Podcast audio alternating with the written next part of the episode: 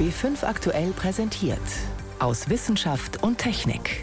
Ein Podcast von B5 Aktuell.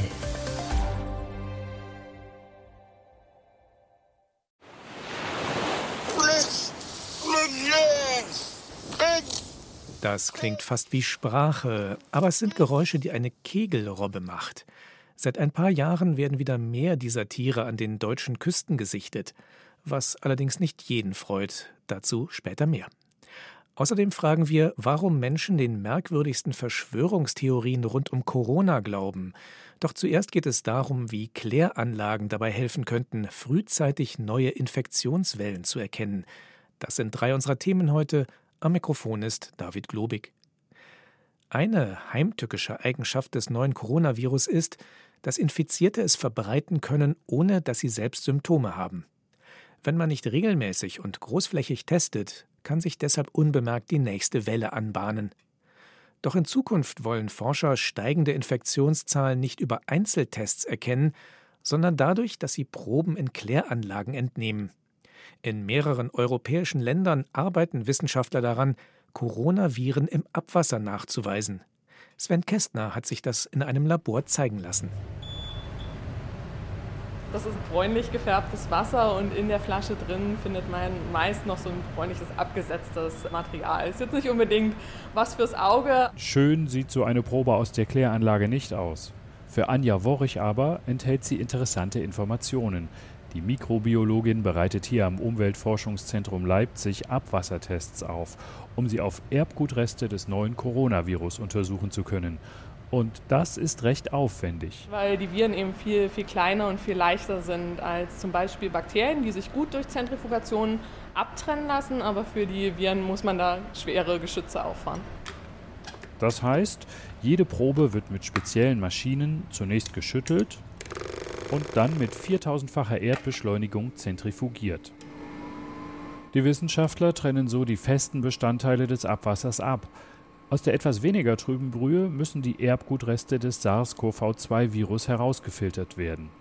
Erst dann können die RNA-Reste nachgewiesen werden. Keine leichte Aufgabe bei Teilchen, die weniger als 100 Nanometer groß sind, also kleiner als der 10.000ste Teil eines Millimeters.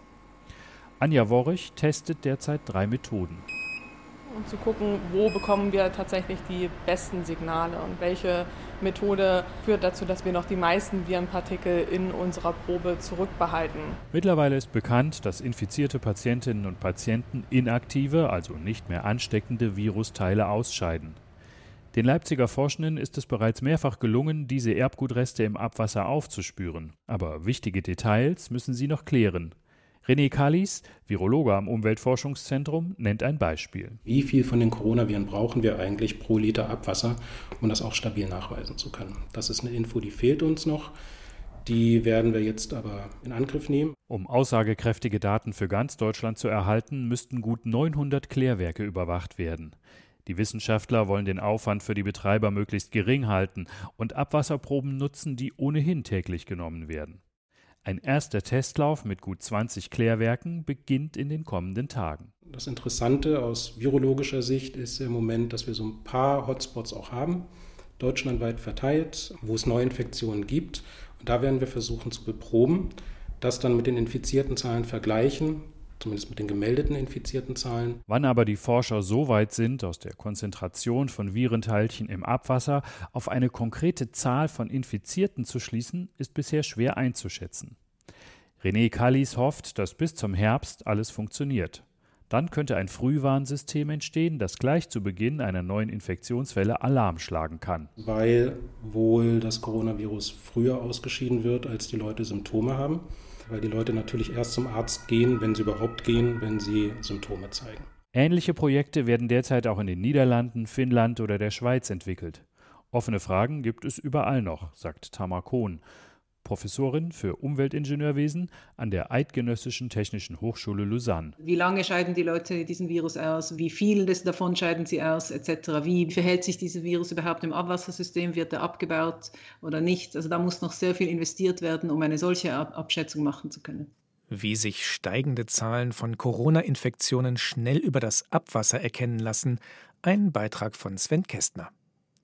Im Moment sinkt allerdings in vielen Ländern die Zahl der Menschen, die sich pro Tag neu mit SARS-CoV-2 anstecken, auch in Deutschland. Aber wie wird die Lage in ein paar Wochen oder Monaten aussehen? Besonders wenn immer mehr Einschränkungen zurückgenommen werden. Hier schlägt die Stunde der Modellierer, der Fachleute, die berechnen, wie sich das Virus weiter ausbreiten wird. Doch wie genau kann man das überhaupt vorhersagen? Mehr dazu von Jan Rubner. Die Wirklichkeit ist leider meistens zu komplex, um sie genau berechnen zu können. Das gilt auch für die Ausbreitung von neuartigen Viren. Wenn Forscher sagen, wir kennen die Ausbreitungsdynamik von SARS-CoV-2 oder wir rechnen mit einer zweiten Welle von Infektionen, wie zuverlässig ist das? Wie viele Menschen sich in den kommenden Monaten anstecken werden, hängt von zahlreichen Faktoren ab, erklärt Medizininformatiker Markus Scholz von der Universität Leipzig. Zum Beispiel, wie wahrscheinlich sich das Virus bei Kontakten überträgt oder wie lange es dauert, bis Symptome auftreten. Des Weiteren spielen soziologische Faktoren eine Rolle, wie zum Beispiel altersabhängige Kontakthäufigkeiten und Intensitäten, die demografische Struktur, Haushaltsgrößen, Bevölkerungsdichte können auch eine Rolle spielen. Viele dieser Faktoren sind unbekannt. Es fehlen Daten wie typische Kontaktmuster, also wer wie häufig und wie lange andere Menschen trifft. Hinzu kommt die Komplexität, weil Parameter voneinander abhängen. Bei epidemiologischen Simulationen muss man oft tausende Differentialgleichungen gleichzeitig lösen.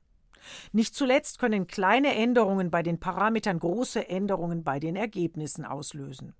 Die Corona-Vorhersagen ähneln also Wettervorhersagen, bei denen nach ein paar Tagen die Vorhersage ungenau wird und nach 14 Tagen stimmt sie möglicherweise gar nicht mehr. Die erste Phase einer Epidemie, also wenn das Virus sich fast ungehindert ausbreitet, lässt sich noch relativ gut vorhersagen, während Phase 2 mit Kontaktbeschränkungen, Homeoffice oder Schulschließungen komplizierter ist, weil menschliches Verhalten stärker mitspielt. Der Physiker und Komplexitätsforscher Dirk Brockmann von der Humboldt-Universität Berlin kritisiert aktuelle Prognosen. Modelle werden angewendet, um Langzeitprognosen zu machen. Das ist in meinen Augen der gröbste Fehler, weil man halt gar nicht vorhersagen kann, welche gesellschaftspolitischen Maßnahmen noch weiter ergriffen werden, also wie die Gesellschaft auf eine Epidemie reagiert. Und dieser Faktor wird meistens unterschätzt, warnt Brockmann. Es sei wichtig, dass man versucht, die politischen Maßnahmen oder die gesellschaftsweiten Verhaltensänderungen mit zu berücksichtigen. Dass also die Epidemien sich nicht entlang der Worst-Case-Szenarien entfalten. Das war immer ein Fehler der Modelle aus vergangenen Jahren, zum Beispiel bei Ebola oder der Schweinegrippe, wo die Modelle immer den Worst Case ausgerechnet haben. Die haben praktisch so getan, als würde die Gesellschaft gar nicht merken, dass sich eine Pandemie oder eine Epidemie ausbreitet. Vor einer zweiten Welle wird zurzeit gewarnt. Sie könnte sogar heftiger sein als die erste, heißt es. Medizininformatiker Markus Scholz hält das nicht für zwingend, unter anderem, weil die Bevölkerung sensibilisiert sei. Ähnlich Dirk Brockmann. Man kennt das Virus schon besser und kann davon ausgehen, dass diese zweite Welle gegebenenfalls länger wird, aber nicht intensiver, was die Fallzahlen pro Tag angeht. Insofern kann man das nicht genau sagen. Jedenfalls können Modelle das nicht hergeben. Man muss jetzt dringend, sagt Markus Scholz, die Unsicherheiten gerade bei besonders wichtigen Parametern verbessern. Hierfür sind spezifische Studien erforderlich, die diese Parameter gezielt untersuchen. Zum anderen wäre es auch wünschenswert, die Datenlage weiter zu verbessern, etwa zum Verlauf der Erkrankung oder zur besseren Abschätzung der Dunkelziffer. Ohne Daten und verbesserte Modelle gibt es also keine guten Prognosen. Aber die sind dringend notwendig, damit die Politik eine wissenschaftlich gesicherte Basis für ihre Entscheidungen hat. Was wichtig ist, um die Corona-Ausbreitung genauer vorhersagen zu können, Jan Rubner berichtete. Sie hören B5 aktuell am Sonntag aus Wissenschaft und Technik, heute mit David Globig. Im Zusammenhang mit dem neuen Coronavirus gibt es nach wie vor jede Menge offene Fragen. Und Tag für Tag lernen die Wissenschaftler dazu. Deshalb müssen sie auch immer wieder ihre Aussagen zum Virus und ihre Empfehlungen präzisieren oder sogar korrigieren. Ein ganz normaler Vorgang. Doch weil es noch nicht auf alles eine klare, eindeutige Antwort gibt, wittern manche Menschen eine große Corona-Verschwörung und verbreiten die absurdesten Spekulationen. Unter anderem wieder bei den Demonstrationen an diesem Wochenende. Pia Lamberti ist Sozialpsychologin an der Universität Mainz und forscht zu Verschwörungstheorien. Meine Kollegin Miriam Stumpfe wollte von ihr wissen, welche, sagen wir mal, ungewöhnlichen Sichtweisen denn im Moment besonders verbreitet sind. Also es gibt einmal die, ich würde sagen, Gruppe, die sagt, das Ganze existiert nicht. Beispielsweise Corona wurde erfunden, um das Bargeld abzuschaffen. Dann gibt es die Menschen, die glauben, das ist im Labor entstanden, teilweise sogar, dass es eine Biowaffe sei. Und dann haben wir die Zwangsimpfung wird jetzt eingeführt, Verschwörungsnarrative.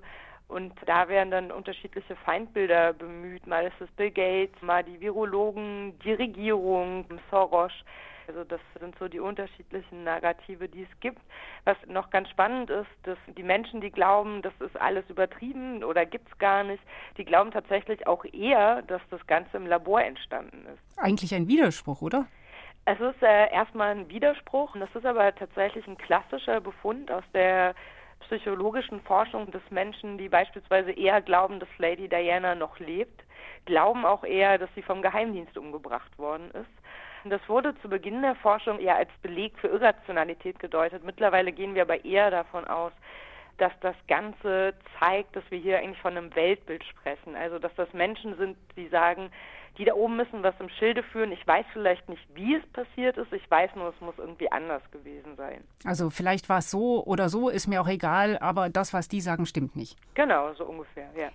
Wer ist denn besonders empfänglich für solche Ideen? Erstmal ist es natürlich so, dass man sich bewusst machen muss, dass das ein Phänomen ist, das es in der gesamten Gesellschaft gibt. Studien haben gezeigt, dass 2019 beispielsweise knapp 20% von einer Impfverschwörung ausgegangen sind. Mhm. Ähnliche Zahlen haben wir für 9/11, also dass das auch eine Verschwörung sei.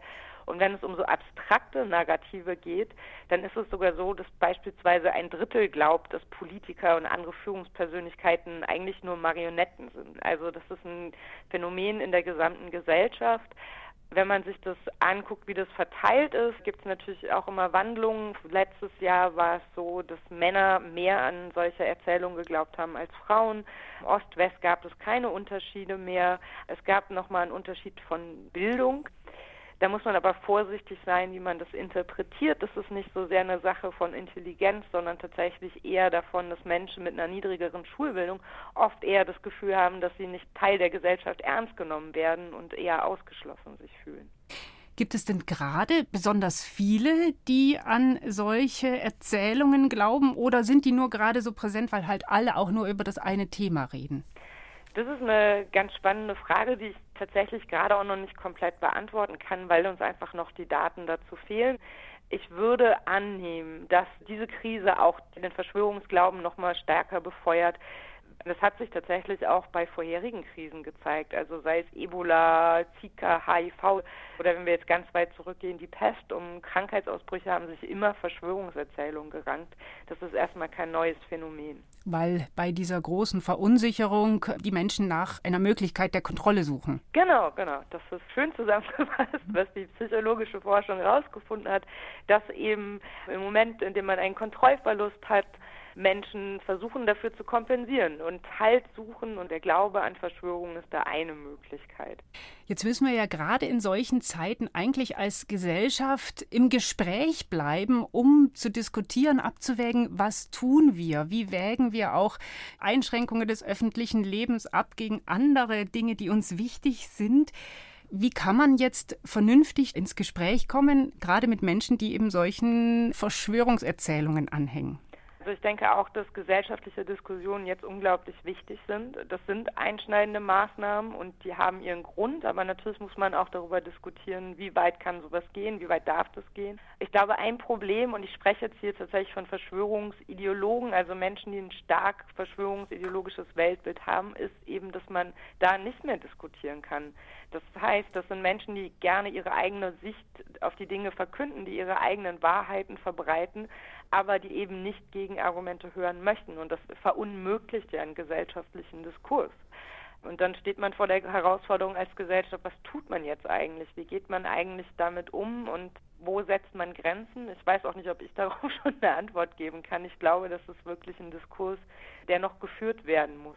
Was macht Menschen besonders empfänglich für Verschwörungstheorien und wie gehen wir damit am besten um? Miriam Stumpfe sprach darüber mit Pia Lamberti, Sozialpsychologin von der Universität Mainz. Über viele Aspekte, um die es in dieser Sendung geht, könnte man gerne auch mal etwas länger, ausführlicher reden. Deshalb gibt es jetzt den wöchentlichen Podcast Corona und wir, eine Gesprächsrunde zu Fragen, die uns in dieser Zeit bewegen. Gäste der aktuellen Folge sind der Philosoph und politische Denker Julian Niederrümelin und Georg Markmann vom Institut für Ethik, Geschichte und Theorie der Medizin an der Ludwig-Maximilians-Universität in München. Birgit Magera hat einige spannende Antworten aus dem Podcast ausgewählt, in dem es diesmal darum geht, wie gerecht unser Gesundheitssystem ist und wer, wenn es keine andere Möglichkeit gibt, über Leben und Tod entscheidet. Gerechtigkeit in der medizinischen Versorgung. Dieses Thema wurde im Verlauf der Corona-Pandemie auf dramatische Weise aktuell, als nämlich zu befürchten war, dass es mehr schwerkranke Corona-Patienten geben könnte, als Intensivbetten mit Beatmung vorhanden sind. Der Medizinethiker Georg Markmann kritisiert, dass Politiker die unangenehme Frage, wer im Zweifelsfall behandelt wird und wer nicht, lange nicht anpacken wollten. Die Krankenhäuser, auch die Krankenhausleitungen, haben dann die Ethikkomitees angefragt und gesagt, wir hätten gerne eine Empfehlung. Und die Ethikkomitees waren natürlich mit dieser Fragestellung vollkommen überfordert und haben sich dann an uns, das heißt die Akademie für Ethik in der Medizin, gewendet und haben gefragt, ja, gibt es da nicht irgendwelche Vorgaben? Die bestehende Vorgabe für den Katastrophenfall lautete, Priorität haben die Patientinnen und Patienten, die akut lebensbedrohlich erkrankt sind. Das wären aber alle Corona-Erkrankten mit schlimmer Atemnot. Die Vorgabe war also nutzlos. Juristinnen und Politiker hätten sich der schwierigen Diskussion zur sogenannten Triage früher stellen müssen, so Markmann. Julian Niederrümelin kann die Zurückhaltung nachvollziehen, denn die Bewertung von Leben sei keinesfalls Aufgabe des Staates. Das gehört nicht zur zivilen Ordnung.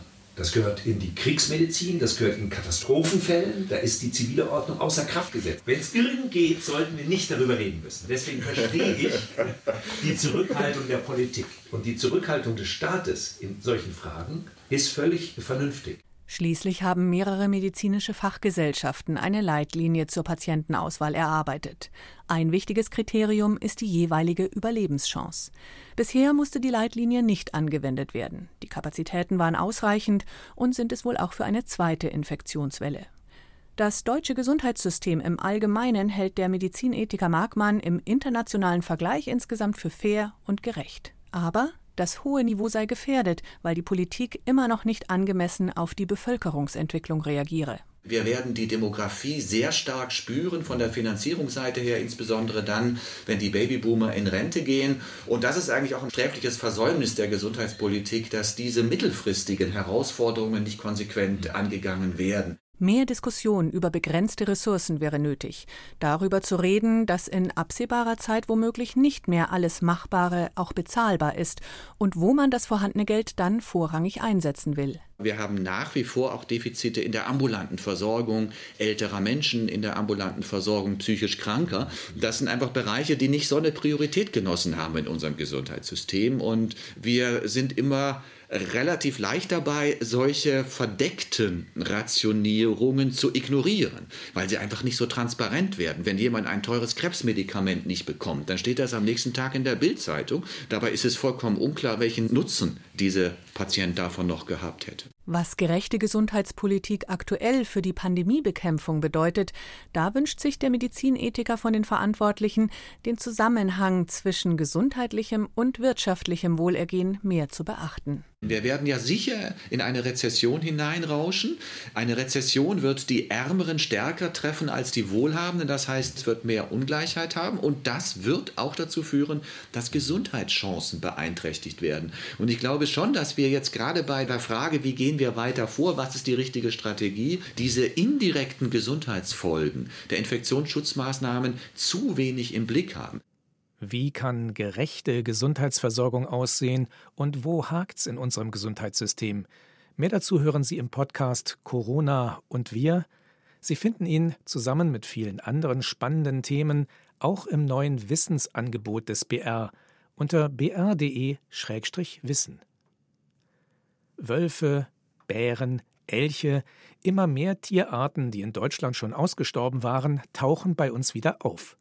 Und auch an den Küsten freuen sich Naturschützer und Touristen über Rückkehrer, Kegelrobben. Nachdem sie fast ausgerottet waren, wächst ihre Zahl in Nord- und Ostsee seit ein paar Jahren wieder beständig an.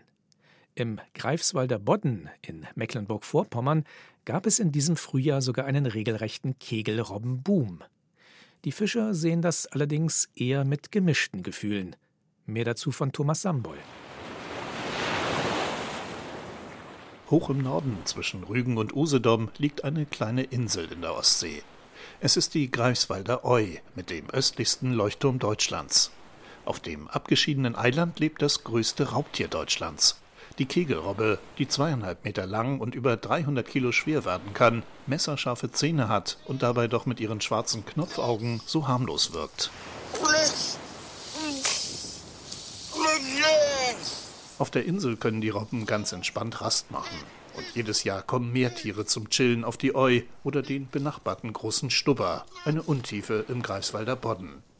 Der Robbenforscher Michael Dähne vom Deutschen Meeresmuseum in Stralsund hat vor kurzem wieder einmal nachgezählt und war überrascht. Dass an unseren Küsten einfach die jungen Tiere, die dann irgendwas zwischen minimal 4 Wochen, maximal 8 Wochen ungefähr alt sind, dass die vermehrt an unseren Küsten beobachtet werden.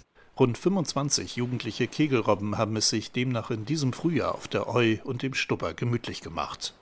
So viele Kegelrobbenkinder hat es hier seit Jahrzehnten nicht mehr gegeben, betont Michael Dähne. Die erschließen sich also jetzt Lebensräume zurück, die früher mal zu ihrem normalen Lebensraum gehört haben, bevor der Mensch eingegriffen hat und gerade durch die Jagd die Tiere sehr stark zurückgedrängt hat.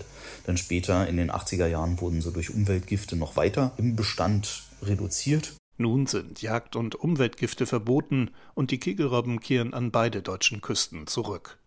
Jungtiere, die in der Ostsee vor allem im Februar und März geboren werden, gehen nach dem Ende der rund 4-wöchigen Stillzeit erstmal auf Wanderschaft. Dass sie jetzt verstärkt im Greifswalder Bodden auftauchen, könnte auch an der Corona-Krise liegen, so der Meeresforscher. Die Corona-Situation spielt insofern eine Rolle, als dass die Strände etwas weniger besucht sind, als das normalerweise in Mecklenburg-Vorpommern der Fall wäre, um diese Jahreszeit. Es ist auch so, dass der Schiffsverkehr etwas zurückgegangen ist. Das bedeutet eben auch, dass die Tiere wieder Rückzugsräume in Gebieten haben, die normalerweise sehr, sehr stark frequentiert werden durch den Tourismus und dementsprechend sehr wahrscheinlich in Gebiete vordringen, wo sie vielleicht noch nicht unbedingt in der großen Anzahl normalerweise gesehen werden. Allein im Greifswalder Bodden sind es etwa 200 bis 300.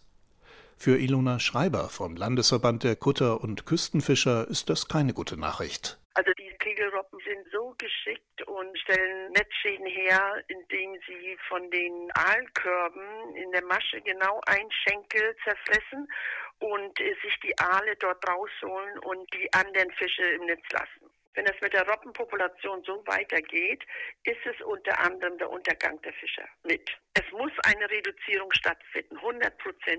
Zwar gibt es vom Land Mecklenburg-Vorpommern inzwischen Entschädigungszahlungen, aber das reicht nicht, meint Ilona Schreiber. In Dänemark und Schweden zum Beispiel, wo die Fischerei ebenfalls über die vielen Kegelrobben klagt, dürfen Naturschutz hin oder her einzelne Problemrobben inzwischen auch wieder abgeschossen werden. Ein Kegelrobben-Krisengipfel mit Fischern, Forschern und Politikern soll nun so bald wie möglich klären, wie es weitergeht. Und ob sich die Meeressäuger im Greifswalder Bodden auch in Zukunft so entspannt ausruhen dürfen wie bisher. Kegelrobbenboom in Nord- und Ostsee, ein Beitrag von Thomas Samboll. So viel für heute aus Wissenschaft und Technik. Am Mikrofon war David Globig.